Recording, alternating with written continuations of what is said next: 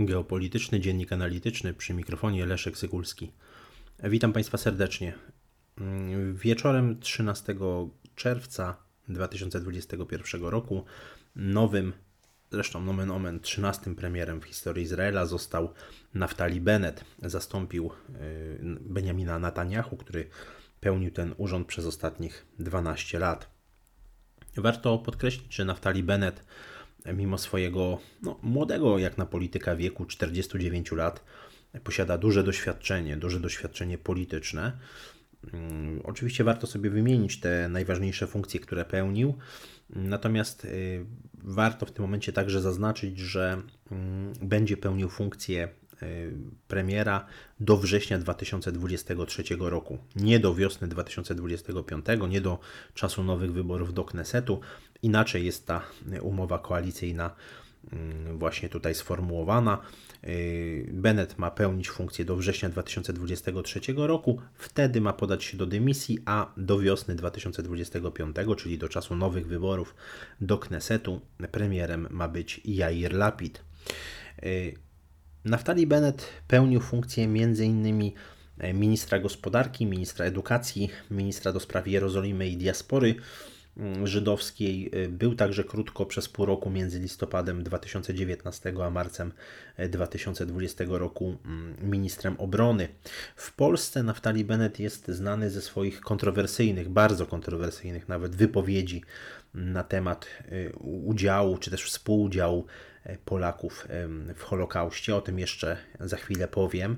Zresztą w trakcie, kiedy był ministrem edukacji, właśnie w latach 2015-2019, Między innymi odwołał swoją wizytę mm, w Polsce mm, na kanwie, powiedzielibyśmy, nowelizacji ustawy o IPN. To była głośna sprawa w 2018 roku, no i te jego wypowiedzi z 2019 roku, które jeszcze przywołam, no, w sposób taki bardzo, mm, bardzo e, radykalny pokaza pokazały, pokazały te poglądy Naftali Beneta na, na, na kwestie historyczne e, i no, na pewno nie przysporzyły tutaj e, temu politykowi wielu przyjaciół w samej, w samej Polsce.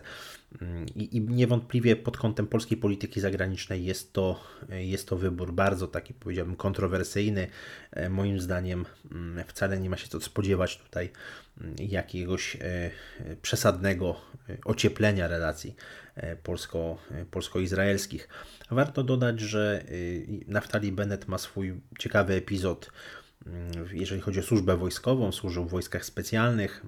Zresztą w, tej samej jednostce, w której Benjamin Netanyahu jest także silnie związany, podobnie zresztą jak Netanyahu, ze Stanami Zjednoczonymi, jest synem amerykańskich emigrantów, a w Stanach Zjednoczonych stworzył swój startup technologiczny, dzięki, którym, dzięki któremu stał się milionerem. W 2005 roku sprzedał ten startup za 145 milionów e, dolarów. Z Benjaminem Netanyahu łączy go znacznie więcej niż tylko mm, kwestia służby wojskowej czy mm, sympatii wobec Stanów Zjednoczonych, ale także y, współpraca polityczna. Przez ponad dwa lata obaj panowie współpracowali blisko. Natomiast tym punktem przełomowym dla Beneta był rok 2012. Wtedy został szefem mm, partii y, Żydowski Dom, partii radykalnej, nazywanej także często skrajnie prawicową. I te poglądy y, Naftali Beneta rzeczywiście mm, bardzo mocno, byśmy tak mogli powiedzieć, że y, są przesiąknięte z jednej strony mm, wpływem syjonizmu, z drugiej strony ortodoksyjnego judaizmu. W mediach publicznie zresztą Naftali Bennett przedstawia się, jest przedstawiany przez swoje otoczenie jako Mm, człowiek, który broni ortodoksyjnych Żydów, a także zresztą izraelskich nielegalnych osadników, którzy zamieszkują zachodni brzeg Jordanu. I zresztą ta kwestia chyba w sposób taki najbardziej charakterystyczny oddaje jego mm, takie zewnętrzne, powiedziałbym, poglądy, to w jaki sposób on przedstawia swoje, e, swoją argumentację. Jest wielkim przeciwnikiem mm, niepodległości Palestyny, jest e, natomiast wielkim zwolennikiem mm, takiego, powiedziałbym, takiej narracji, która usprawiedliwia żydowską, e, żydowskie, powiedzielibyśmy no tutaj, działania osadników właśnie na zachodnim brzegu i tę, i tę właśnie faktyczną aneksję zachodniego brzegu wschodniej Jerozolimy, wzgórz Golan i tak dalej. W kontekście, myślę, w tym kontekście wewnętrznym Izraela będzie politykiem bardzo mało kompromisowym. I jeżeli chodzi o ten niedawny konflikt izraelsko-palestyński, ostrzał, ostrzał Izraela ze strony Hamasu i odwet izraelski, no nie spodziewałbym się tutaj jakichś wielkich jakichś wielkich postępów, jeśli chodzi o negocjacje. Natomiast drugim bardzo istotnym takim wyzwaniem dla Mm, tego rządu, którego, na, na czele którego stanął e, Bennett, jest kwestia irańska. To z jednej strony e, rozmowy w Wiedniu, które się cały czas e, toczą, jeżeli chodzi o to porozumienie nuklearne, które zerwał, wypowiedział jednostronnie prezydent jeszcze Donald, prezydent Donald Trump.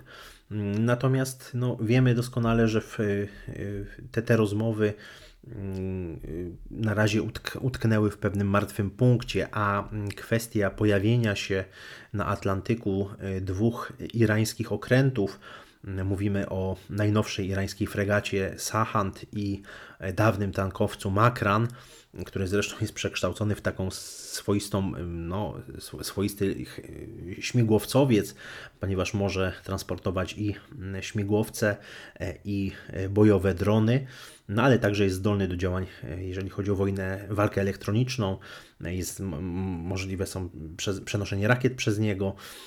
W związku z tym teoretycznie te okręty płyną, zostały skierowane do Wenezueli. Mówiło się wiele o ewentualnej sprzedaży rakiet irańskich do Wenezueli, natomiast wielu amerykańskich ekspertów alarmuje, można powiedzieć, że wręcz bije na alarm że jest to zagrożenie dla bezpieczeństwa narodowego Stanów Zjednoczonych i myślę, że w ciągu najbliższych mm, dni, tygodni ta sprawa będzie jedną z najistotniejszych, jeśli chodzi o kwestie bezpieczeństwa mm, i, i, i tego, co, co, co się wiąże e, z, właśnie z powrotem do porozumienia e, nuklearnego. Mówię oczywiście o bezpieczeństwie i Izraela, i e, Stanów Zjednoczonych, i przyszłości porozumienia nuklearnego z Iranem. Ja myślę, że rząd Naftali Beneta zrobi bardzo wiele, aby nie dopuścić do mm, przywrócenia porozumienia nuklearnego e, z Iranem i niewątpliwie kwestia tej misji tych dwóch irańskich okrętów mm, jest bardzo mu sprzyja. Bardzo mu sprzyja. Zresztą, jeżeli prześledzimy wypowiedzi czołowych ekspertów e, izraelskich, to e, to parcie do mm, w cudzysłowie no, rozwiązania zagrożenia mm, irańskiego, czy decyzji na jakieś działania, czy to ograniczone, czy, czy nawet pełnoskalowe wobec Iranu, to nie jest kwestia czysto teoretyczna, moim zdaniem, to nie jest kwestia mm, jakiejś e, fantazji, to są konkretne e, plany, które Izrael moim zdaniem posiada, jeśli chodzi o, mm, o, ten, e, o, o kwestię potencjalnej wojny na Bliskim Wschodzie. Jeżeli chodzi o stosunki z Polską, myślę, że tutaj mm, te stosunki jakiemuś drastycznemu pogorszeniu w ciągu najbliższego roku, dwóch mm, nie, nie ulegną, natomiast no, warto przywołać mm, te wypowiedzi Naftali Beneta, który mówił między innymi o tym, że wielu Polaków miało swój e, udział w zbrodniach na Żydach i e, zresztą w swoim takim słynnym wywiadzie dla, e, dla Jeruzalem Post w 2019 roku mm, bardzo, e, bardzo tak twardo można powiedzieć, że, że, że, że wypowiadał się na temat no, niemałej liczby Polaków, która była mm, rzekomo zaangażowana w antysemityzm. To ba bardzo mocno to wybrzmiało, zresztą biorąc pod uwagę mm, jego postawę, postawę Naftali Beneta z 2018 roku, kiedy właśnie właśnie pełnił e, funkcję mm, ministra, e, ministra oświaty, mm, to, to odwołał swoją wizytę do Polski. Mówimy tutaj oczywiście o tym kontekście nowelizacji ustawy o IPN-ie. Mm, moim zdaniem e, taka koincydencja w sensie z jednej strony administracji Joe Bidena, tego duetu Biden-Harris, z drugiej strony Naftali Bennett w Izraelu, może, ale niekoniecznie musi oczywiście, przynieść powrót y, kwestii tak zwanego mienia bezspadkowego. Mówię, oczywiście nawiązuję do ustawy JUST, ustawy z 2017 roku, potocznie nazywanej ustawą 447, ustawę Kongresu Stanów Zjednoczonych, mm, która miała no, wspierać administrację amerykańską w, na arenie międzynarodowej w sprawie uregulowania statusu prawnego mienia, które mm, pozostało po ofiarach e, Holokaustu. Tutaj oczywiście chodziło o realizację e, deklaracji terezińskiej, która była podpisana przez 46 państw, w tym, w tym Polskę. Najbardziej kontrowersyjną kwestią jest kwestia tak zwanego mienia bezspadkowego, czyli tego majątku pozostawionego przez ofiary Holokaustu, który no, nie miał spadkobierców i no, wiele środowisk żydowskich, e, chociażby w Stanach Zjednoczonych, domagało się mm, no właśnie przekazywania, przekazywania różnego rodzaju świadczeń materialnych które miałyby być przekazywane ofiarom Holokaustu, ich rodzinom, kwestią edukacji o Holokauście itd. Tak itd. Tak Pamiętamy doskonale te wypowiedzi chociażby ówczesnego sekretarza stanu Mike'a Pompeo z lutego 2019 roku, który podczas pobytu w Warszawie domagał się od polskich polityków rozwiązania kwestii, kwestii zwrotu mienia.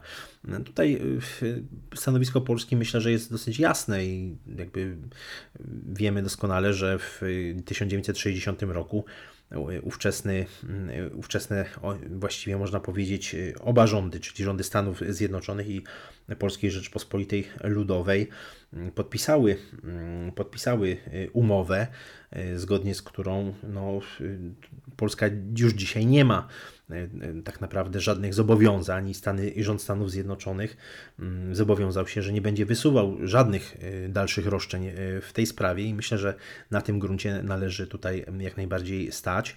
Natomiast co jest oczywiście niewykluczone, że, że w trakcie kadencji Joe Bidena i także kadencji Naftali Beneta tak, tego typu żądania ze strony różnych środowisk będą będą wysuwane i trzeba to mieć oczywiście na uwadze w kontekście, tak jak powiedziałem, najważniejszym moim zdaniem y, taką, taką kwestią w polityce zagranicznej dla rządu Naftali Beneta będzie kwestia, będzie kwestia irańska i moim zdaniem głównym celem będzie niedopuszczenie do powrotu do porozumienia nukle, nuklearnego z Iranem.